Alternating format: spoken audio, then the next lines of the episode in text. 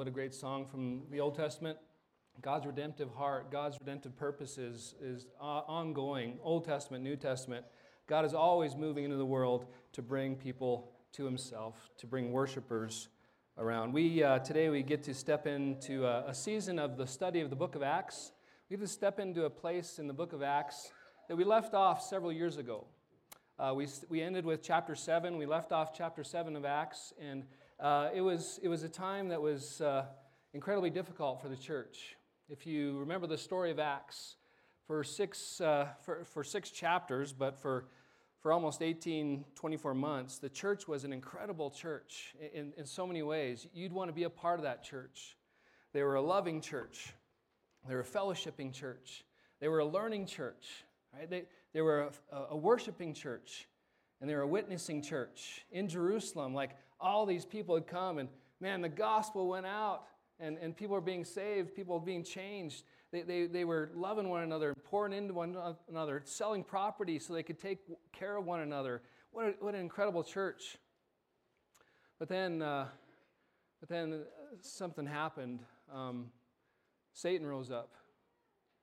The enemies rose up of the church, of the gospel. Uh, the, the moment came when Stephen, he was witnessing, one of the deacons, these, these crazy deacons, we have around, they, they step forward, they, they, they share the gospel, and opposition came in a strong way. Stephen had the audacity to speak against the pillars of Judaism the, the, the land, the Torah, the temple. And he called out to people, the, the leadership in Jerusalem, that they didn't really love the Lord. They, didn't, they weren't interested in serving the Lord. They weren't interested in walking with the Lord. And they responded violently. They responded with passion and zeal to destroy the church. And, and uh, it's, it's, it's an incredible thing. To start talking about persecution. But let's pick up Acts chapter 8. Acts chapter 8, verse 1. Lord God Almighty, we do ask as we start this study uh, for the next several months of in the book of Acts, we do ask that you, your word would minister to us, that your word would teach us, that we learn the, the doctrine of the, of, of, of the gospel. We learn to be a people that are serving you and and seeking to glorify you through the spreading of the good news. But Lord, teach us and help us grow. And even in the day as we open up the word, bless the reading of the word. Uh, speak to us, Lord, about what you want us to do and how you want us to be and how you want us to go. And, and Lord, for your glory, for your fame, for your honor. In Jesus' name we pray. Amen. So, Acts chapter 1, or Acts chapter 8, verse 1. And Saul approved of his execution.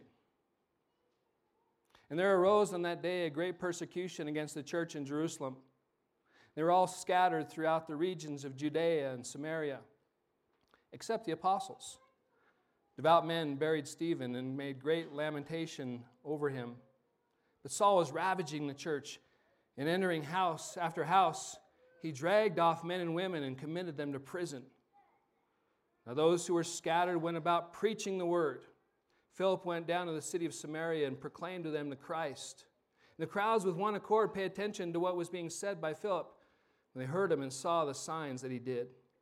For unclean spirits, crying out with a loud voice, came out of many who had them, and many who were paralyzed or lame were healed.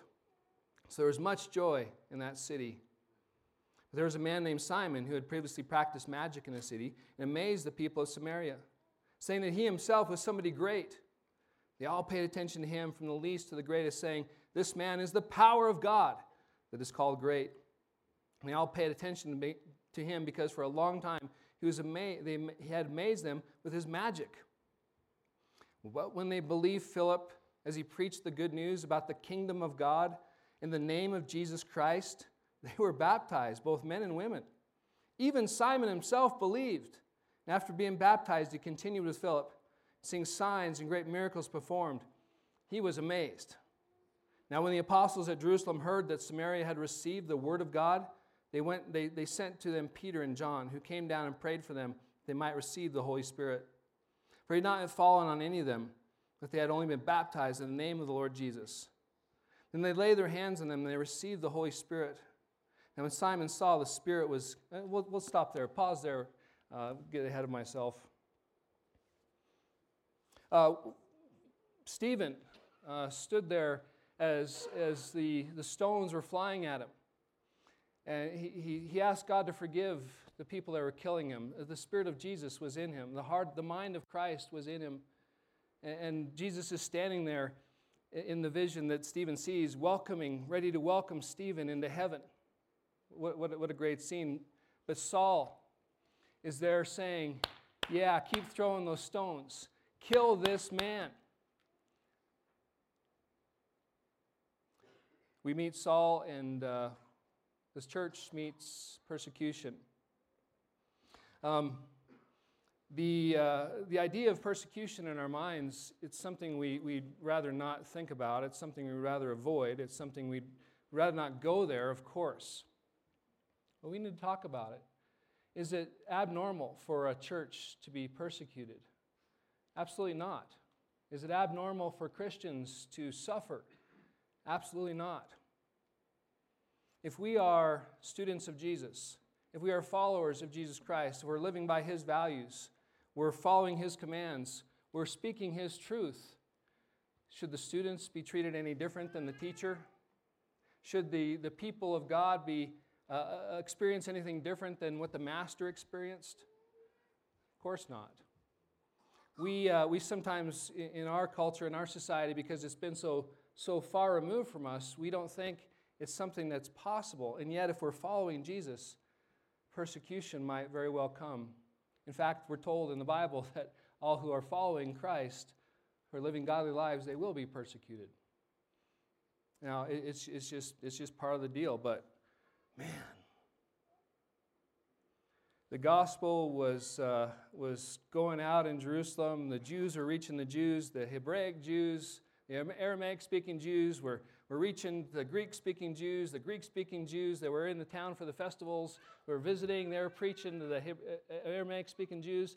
It was this, this in house, this culture, reaching out to one another, serving one another, and amazing things were happening.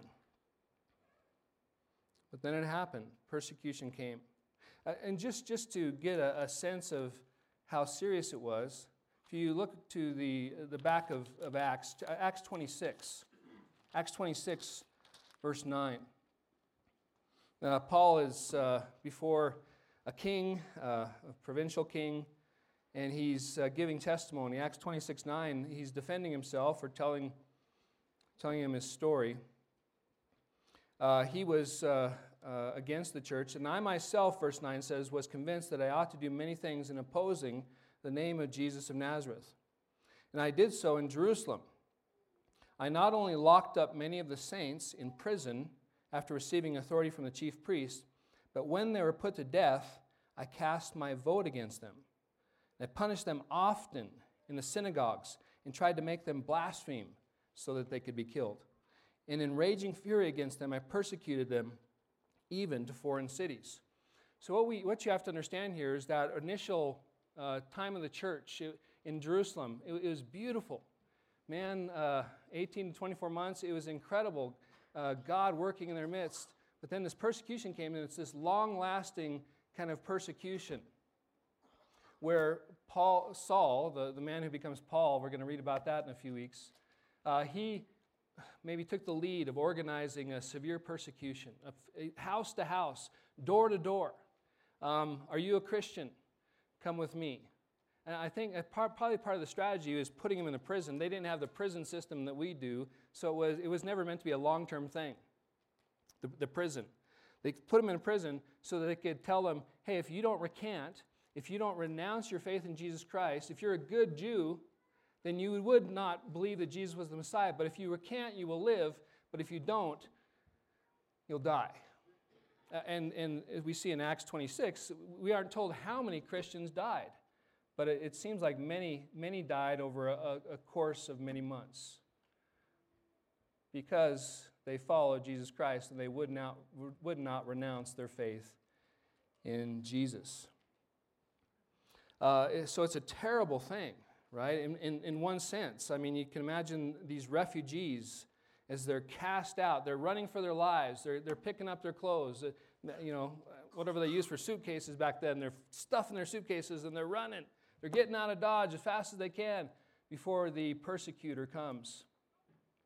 before, as it were, the angel of death comes um, to knock on their door.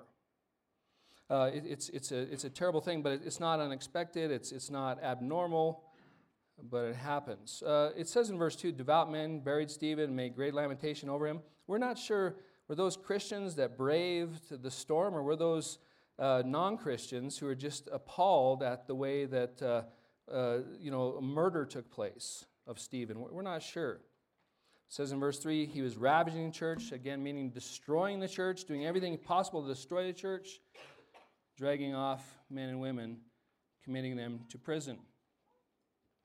Uh, if you have suffered for Jesus Christ, one of the things that comes to mind from time to time, uh, if you've been persecuted because you are following Jesus, obeying Jesus, if you stand out from your coworkers or stand out from your classmates, and they act like you are horrible person and they want to destroy you, you might think from time to time that maybe God doesn't love me.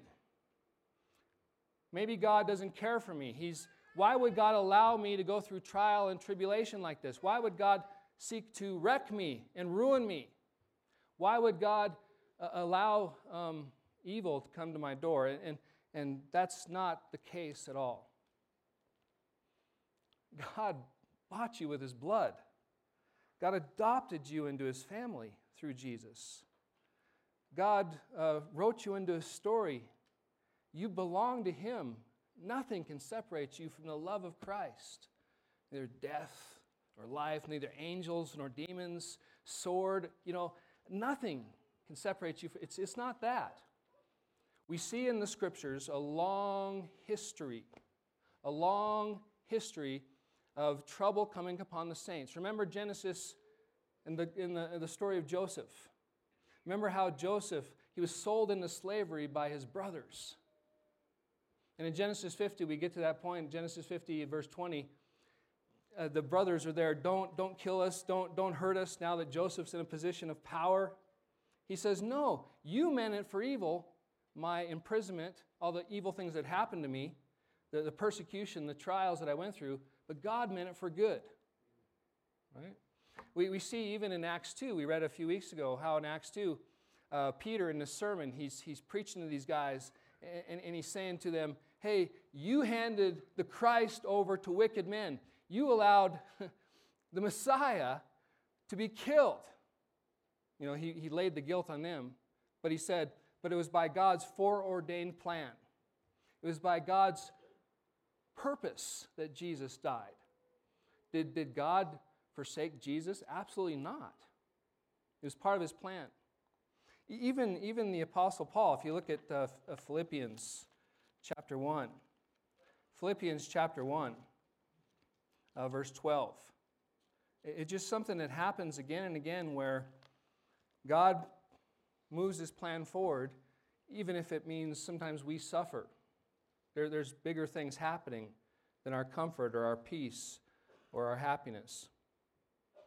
Um, Verse 12, chapter 1 of, uh, chapter 1 of Philippians I want you to know, brothers, that what has happened to me, what's happened to him? He was put into jail, he's in prison. He says, I want you to know, brothers, that what has happened to me has really served to advance the gospel. So that it became known throughout the whole imperial guard to all the rest that my imprisonment is for Christ. We, uh, we, we think that if we uh, are obedient to Jesus, we're, we're serving Jesus. We're going to church. We're, we're uh, you know, doing our devotions. We're, we're tithing. We're doing all the things we're supposed to do. We think that that's some kind of a, maybe sometimes we fall into the idea that that's some kind of a, a, a force field around us or, or protection or I did this, you owe me this. That's not how it works. God loves you, but God has purposes bigger than you. God has a plan that He's trying to accomplish.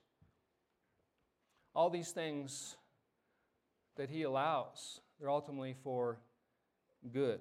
We, and, and so we, we come to this uh, good ends, good outcomes, not our short term good, not necessarily our short term happiness or our short term like satisfaction, but ultimate good. And so we come to this, uh, this account of a persecution upon the church, and we might be tempted to say, oh, how could that happen? But then you start thinking about what was the outcome? What was happening? What was going on in, in, in, uh, in, in Acts, in this, this church, the first church of Jerusalem? You remember at the beginning of the book of Acts, the promise that Jesus made, the disciples, the promises. They ask him, Is now the time your kingdom's going to come? That you're going to restore rule to Israel? He said, That's not for you to know. But I tell you, wait for the Holy Spirit. Remember, the Holy Spirit came at Pentecost? And you will be my witnesses. You will be. Now, it's, it's a statement of fact. You will be my witnesses in Jerusalem, in Judea and Samaria, and to the ends of the earth. It's, it's a statement of fact, it's also a future imperative. Like, when this happens, then you will do this. You are sent to do this. Uh, God keeps his promises. The statement of fact that they would be moved into Judea and Samaria, it wasn't up for discussion. God had a plan, a mission to reach these regions with the gospel because he wanted to see Samaritans hear the gospel, respond to the gospel, repent and believe, and become part of the kingdom of God, to be part of Jesus' people. So we come here, and what's been transpiring?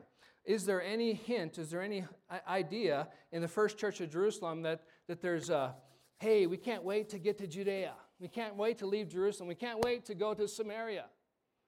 Let's go, guys, let's go. Let's get out there. We don't see any of that. Maybe it's because, uh, you know, Judea, that Judea is like the, the country that Jerusalem was the capital of. Judea is filled with other Jews. Let them come to Jerusalem. Maybe they don't, they're not worried about that. But when it comes to the Samaritans, uh, the city of Samaria is about 30 miles north of Jerusalem. It, it, it says you, they went down to Samaria. I mean, It's lower elevation, like San Luis Valley people, when they go to Denver, they go down to Denver, even though it's north, right? So, so they, they, they go to Samaria. Uh, this idea of going to Samaria, the Samaritans are kind of an odd, odd group of people. There's a long history that history there, hundreds of years of history. Back in uh, 721, 722, 721 BC, the Assyrians came in and they took that whole region. And the people they didn't kill, they, they enslaved. The people that they, the poor they left in the land that they didn't take away, they, they, they took a bunch of captives and they took them up to Assyria. And unfortunately, these captives, when they went to Assyria, they compromised their faith. They started to intermarry with non Jewish people. And they started to take on other gods while they were in Assyria. When the people came back from Assyria, uh, in, in the interim, while they were gone, Assyria sent other conquered peoples to live in the region of Samaria, uh, in the middle of Galilee, in the middle of Judea, this region and when they came back, these, these, these former Jewish faithful people, they and their children, they intermarried with these transplants. And so the, the Judaism practiced in Samaria was a mongrel faith. It was a mix mix. It was a, it was a little bit of that and a little bit of that. But the people in Jerusalem, if you remember, they were taken by the Babylonians from 605 to 586 BC. The Babylonians came in and they took them and they took captives. But the people that went to Babylon, they never intermixed. They stayed fairly pure. And the people that came back, remember the time in Ezra and Nehemiah, the, the people that came back, they were focused. and unfortunately, as these two groups of people interacted, the people in Jerusalem really looked down on the Samaritans as these unfaithful people. And so that, that almost racism or that almost hatred of these people, it affected the church. I imagine, as I think about it, as I, as I process the, the way they looked at each other, I'm thinking the church is saying, yeah, going to Judea might be good, but Samaria? Jesus couldn't have been serious, could he? He didn't want us to say, he didn't want the Samaritans to be part of the people of God, but he did. He did. He said, You will be my witnesses. You will go.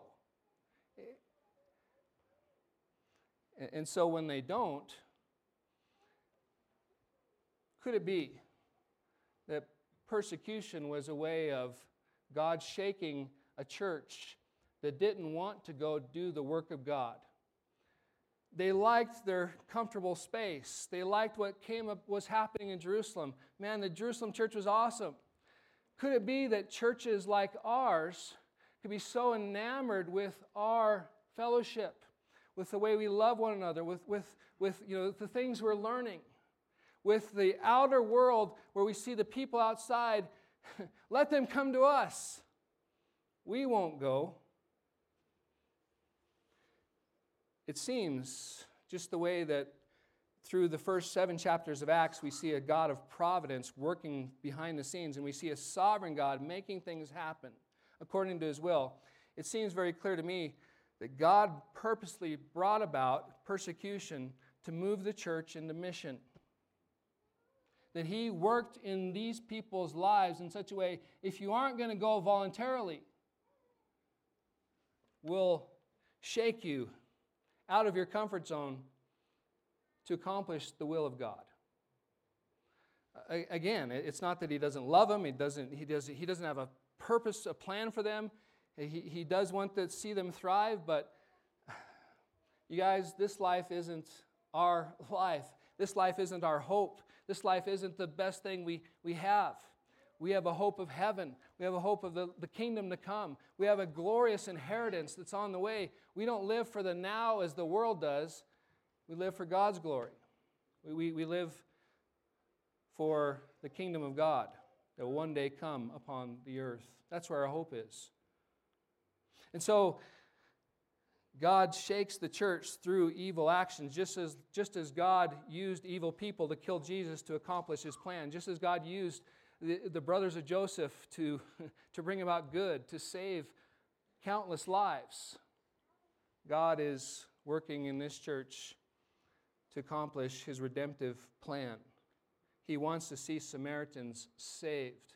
And the gospel is the only hope of, of people coming to know the, know the truth and respond to the truth, to repent and believe and come into the kingdom of God.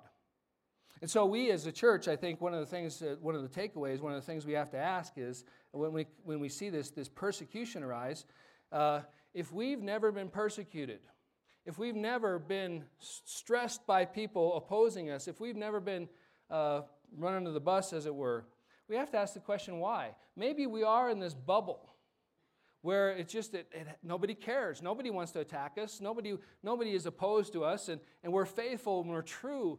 And, and, and it just, we've avoided persecution, though, so far. But maybe the, the, the reason why we aren't being persecuted, or people aren't calling us out, or people aren't firing us from our jobs, or why, why people aren't um, putting out the word on Facebook about those Bible thumpers or those Jesus freaks, could it be that we've been domesticated? Could it be that we are so, so, uh, so tame, so, uh, so interested in ourselves that we, we, we, we, we hear the, the, the, preacher say, Go preach the gospel, and we say, No, no, no, no, no. I don't, no, that's not me. Or walk in obedience to Jesus Christ, even if it costs you everything. no, no. It, could it be that we're so blended in with the surrounding culture that nobody sees a difference in us? That, no, that, that nobody sees any kind of a reason to hate us? That we, we, we live in such a way that we're not living truth? that we're not walking in accord with, with Jesus' will and we, we don't share his values. We don't share his heart. We, we don't live the, the way he would live if he were walking in our shoes. Maybe there isn't a need for people to persecute us. We have to ask that question. For the first church of Jerusalem, it seems like the time had come and gone for them to go. And when they hadn't gone, God allowed persecution to come to push them out by his grace for his good ends, for the saving of lives. Well, we, uh, we, we get to verse 4, and, and we can imagine what the persecution looked like. We imagine the deaths that took place, the sufferings, the trials, the tribulations. And we think maybe that people are discouraged or people are just down and like, if God's going to treat me that way, I'm not going to serve God. But no. A beautiful, beautiful picture comes in verse 4. Now, those, or some of your trans- translations say, but those who were scattered went about preaching the word. Philip went down to the city of Samaria and proclaimed to them the Christ. The crowds, with one accord, paid attention to what was being said to Philip when they heard him and saw the signs that he did. For unclean spirits, crying out with a loud voice, came out of many who had them. Many were paralyzed or lame or healed. So there was much joy in the city. There's much joy in the city. It's a, it's a great moment in church history. It's a great example for us.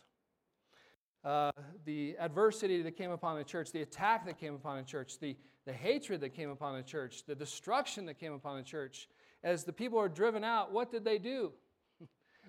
they obeyed God. They listened to Jesus' commission. They fled to this house and that house and, and to that city and that city.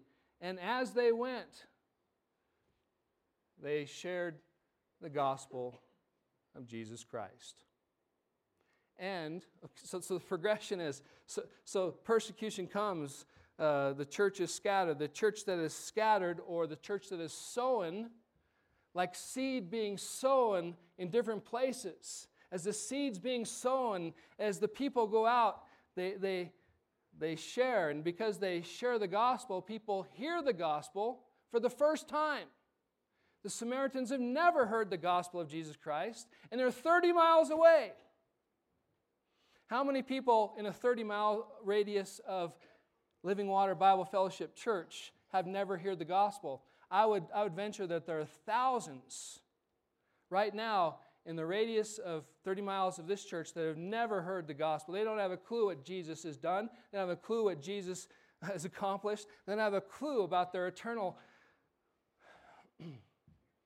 Their eternal death that is on the way unless something happens, unless they can be saved. So these guys and these gals, they're scattered and they go out. And they show. So we, we let, us let's, let's, let's unpack this a little bit. Let's talk a little bit in our, our remaining few minutes about what it means to share the gospel. The terminology in verse 4, it's a little bit, uh, it's, it's, it's, not, uh, it's not clear. Now, those who are scattered went about preaching the word. Now, uh, preaching. You have an idea what preaching is. It's like some strange guy, some goofy guy standing behind a pulpit on a stage, right? A monologue, a monologue given where, where someone is bringing the word of God. Is, is that what's happening here? No. You don't, don't think about these, this mom and her children or, or the, this family that are running to Judea or Samaria and they, they, they say, hey, we got to find a pulpit. We got to find a pulpit to place in a public space. And hey, Hezekiah, you're going to preach. That's, that's, not, that's not what's, what's happening. Uh, the, terminology, the terminology there, there's, there's a couple Greek words in verse 4 and 5. Uh, uh, euangelion. Euangelion is the Greek word for preach. And what, you know, the translator, some translations say preach, Others say announce or share. Share what? Preach the word. The what's the word? It's the message. So some of your translations will say they shared the good news, the message. So uh, some people, when they hear preach the word, they think of 2 Timothy chapter 4, verse 2. Right? The Apostle Paul saying to Timothy, hey, preach the word. And what he means there is a pastor preaching doctrine preaching instruction to an assembled congregation of believers. In season and out of season, preach the word. That, that's not what's going on here. The, the, the, the announcement, the sharing of good news. Okay? Uh, in verse 5, uh, it's a little bit different. Uh, Philip goes to crowds. And so there's, there's a different word there. It's proclaimed. Some translations say preached again, but in verse 5, it's proclaim, kerusso. Kerusso means a herald, like a government official coming to a town, gathering everybody in the public park and saying, Hey, the emperor says this. Philip went to the city of Samaria and he said, Hey, listen to me. And over the course of months, it seems, he gathered crowd after crowd and maybe a public space and saying, Hey, the kingdom of God has come. Jesus is the Messiah you've been waiting for. Remember in John chapter 4, uh, when the interaction with the Samaritan woman, the woman at the well, she was waiting for the Messiah. She said, My people have been waiting for the Messiah. Now, because they, they only believed in the first five books of the Bible, the Pentateuch, the, the Messiah they were waiting for was along the lines of Deuteronomy 18 15. There's going to be a prophet like me, like Moses, that's going to come. They were waiting for that kind of Messiah, but nevertheless, they were waiting for the Messiah. So Philip, in a public way, proclaims, heralds, bears witness, the kingdom of God has come. Jesus the Christ has come. And you can, you can guess and you can bet that during those, those moments in a public way, he called them to faith. He invited them to faith. He invited them to trust in the Messiah that they've been waiting for. Sharing the gospel, the evangelism that we get so terrified over, is simply an announcement and an invitation. And now, if you want to boil it down to make it simple as possible, an announcement and an invitation. As these people fled, maybe they had relatives in that little village of, of, of Judea, maybe they had people they knew in Samaria. They would show up to the people's houses, and what would happen? Why are you here? Because we're followers of the way, because we serve Jesus Christ, we're being attacked. Well, why do you serve Jesus Christ? Who is Jesus Christ? What, what, what is he about? Are you saying he's Messiah? So they were able to announce and share in a very personal way with the people why they believed in Jesus, why they were following Jesus, who Jesus was. And Philip was able to go and proclaim in a, in a bigger way the message. But you, I guarantee you, both peoples, both parties, they, as they announced, they shared. And, and so we, we, we look at this, and you look down in verse 12 when they believed Philip as he preached the good news about the kingdom of God, we have to ask, what is that? What is that preaching about the kingdom of God? It seems foreign to us. In the name of Jesus Christ, they were baptized, both men and women. Um, so let me, let me just back up a second. When, when you hear the word evangelism, I know your blood starts pumping. Some of you love it, but the majority of people, when you hear the word evangelism, your heart starts thumping in a, he's going to ask me to do it. He's going to call me to be evangelist because your connotation of evangelism is totally negative usually. You think that be, if you have to be an evangelist or, or the evangelion, the, the, the, the sharing of the message, you think that you have to force people to believe something they don't want to believe. Our, our, connotation is maybe you have to be a preacher in some way, or, or your connotation is you're going to have to get in a wrestling match of wits with somebody. Like you have to be this, you have to be like this PhD level that has all the answers. Uh, like uh, you have to memorize all these Bible verses that you can just pop out just like that. Bam, bam. yeah, all the questions. Here comes all the Bible verses that you know, right? You, you think that you have to be that kind of a person, that you have to wrestle philosophically with people and overcome them, that you have to win, kind of deal. Uh, or, or, or, or maybe worse yet, sometimes when you say evangelism, people think I have to be a salesman for Jesus. I have to go to sales like a door to door. Hey, would you like to buy this product? Slam. Right? Uh, are we selling something that nobody wants to buy? That'd be a terrifying way to live, wouldn't it? Like, if, if, that, if that's how it was, that we're just these salesmen for Jesus, that's, that's not what it's about. That's not. The, the announcement is the most beautiful announcement you could ever imagine. It's the most incredible sharing of truth that you could ever imagine. It's not about me trying to overcome someone and pin somebody. Ha ha, got you. You have to believe in Jesus now. Or we're not trying to like slide a hand like this, this unethical salesman. Believe in Jesus. You know, you, here's some other things that I didn't share that also come with the, with the purchase. It's not like that. When Peter says, or Philip says, it's about the good news of the kingdom of God. You know that Jesus preached that again and again about the kingdom of God? What is that? Uh, like if you look at, at, Mark, Mark 1 15. When I was uh, trying to memorize the book of Mark, I was, this one came back again and again and again. Uh, Mark 1 15. The time is fulfilled, Jesus said after he went into Galilee. Or look at verse 14. Now, after John was arrested, Jesus came into Galilee proclaiming the gospel of God and saying, The time is fulfilled and the kingdom of God is at hand. Repent and believe the gospel. Jesus' main message was about the coming of the kingdom of God. He came from heaven. He said, Guess what? The kingdom of God is at hand. It's here. And he told his disciples as he sent them out, you preach that too. Look at, look at Matthew chapter, chapter 10. Matthew chapter 10, verse 7. Matthew chapter 10, verse 7. Uh, he's, he's sending them out to the towns, two by two, kind of a deal.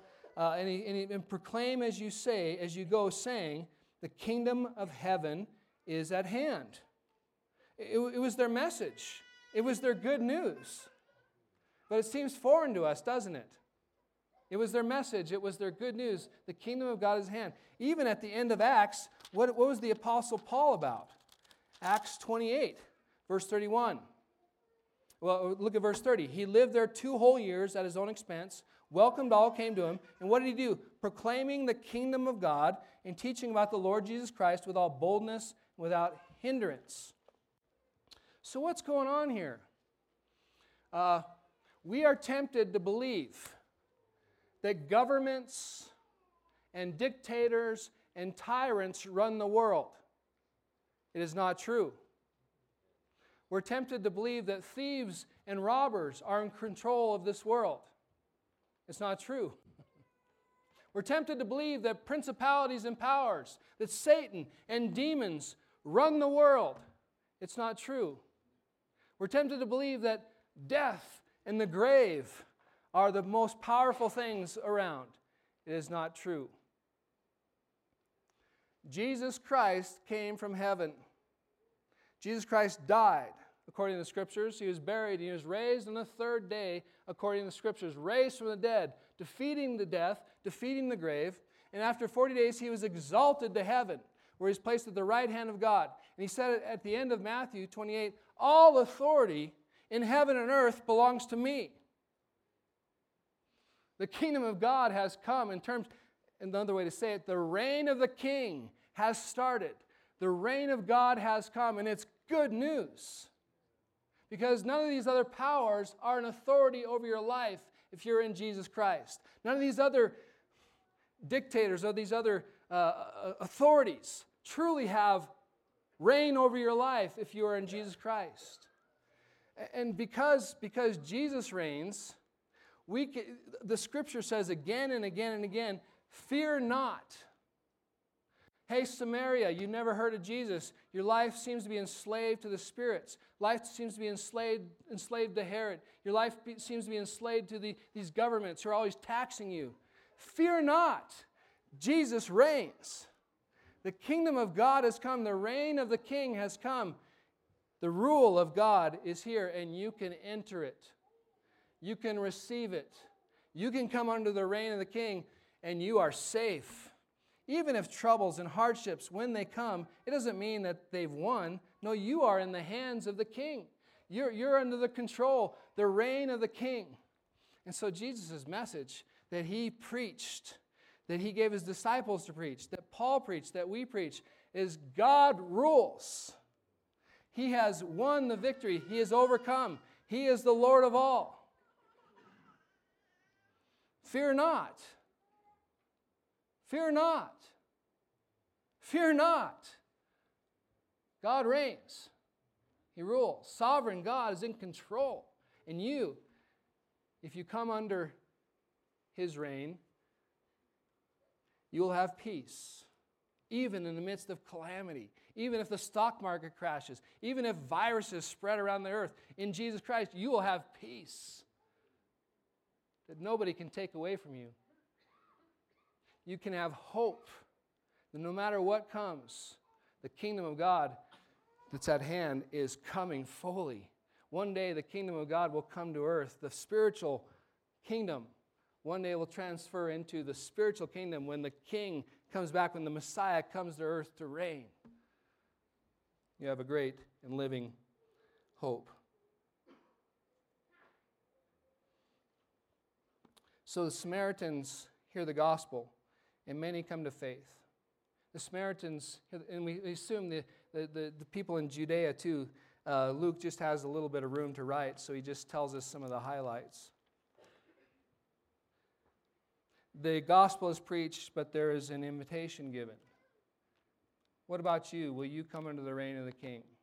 What about you? Will you, will you turn your life over to Jesus? What about you? Will you surrender to the Lordship of Christ? You know that went out a lot, a lot, again and again and again. And we, we see here probably hundreds, if not thousands, of Samaritans come to faith. And, and Luke wants us to know. And there was this guy. This guy that the Samaritan said is the power of God. He's the great one. Simon. He was watching, he was, he was looking, he was, he was observing, and he was just amazed at, at what was going on. Uh, we, we get to this, this section of, of Simon the magician. Some of your translations say Simon the sorcerer. What is sorcery? Sorcery is this, uh, it can be magic. It could be, it can be uh, the, this word of sorcery. It's the, the, a power that's used to control nature, control the world, a power that's used to control people or to control circumstances.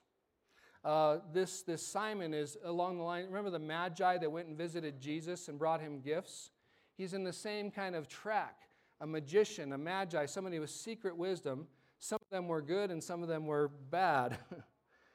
but, but they used their magic, their, their sorcery to control things. And, and so he was this, this great man in the eye. And, and the, the Samaritan said, He must be from God, even though his power was dark and evil.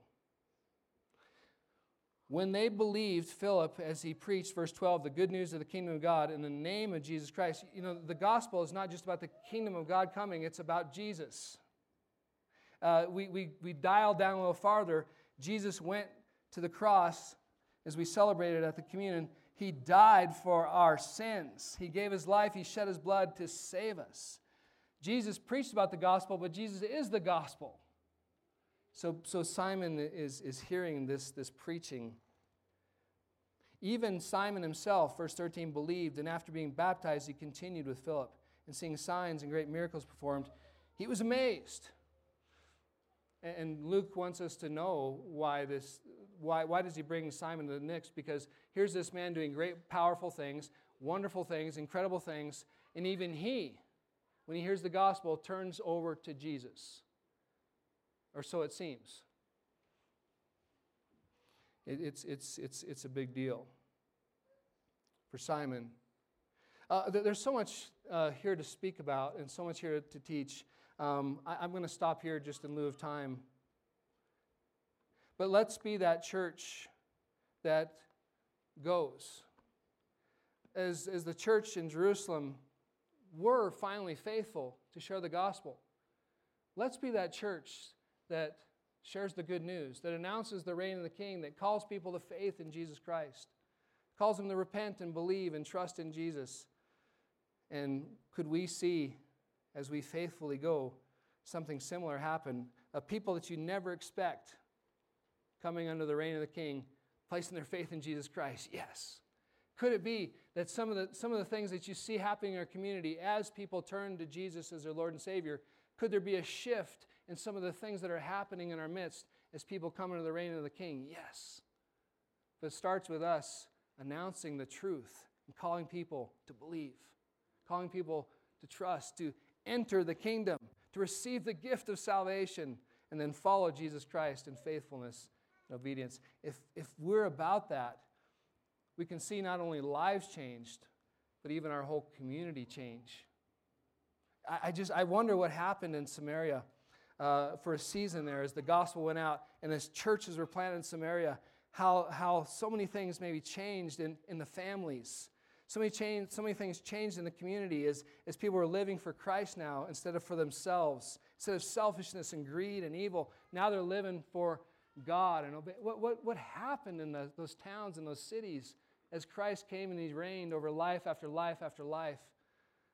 I, just amazing things. What could happen in our broken valley, in our broken communities, in our, our hurting and dying communities?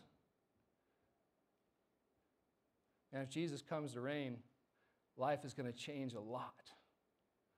Lives will be bettered, communities will be bettered, God will be glorified.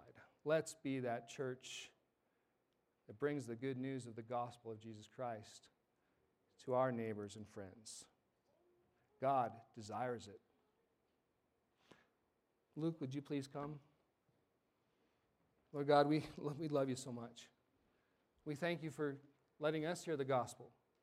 We thank you for speaking to us and, and opening our eyes to the truth. Thank you, Lord, when we heard, when we believed, you made us alive. You brought us into the kingdom. You sent your spirit into our life forevermore. Praise you, Lord. May you be magnified. May you be glorified, for you are so worthy. Send us again, Lord. Please, Lord, don't, don't pull back your hand. Please don't, as, as we've been slow to go, please don't get discouraged by us. Please, Holy Spirit, don't be grieved by our lack of obedience. Please, Lord, give us another, another shot. Please send us again, Lord. We know we've been empowered. We know that you are going before us. We know that lives can be changed. Please send us again. May, may you be lifted up in this world. Love you, Lord. Amen.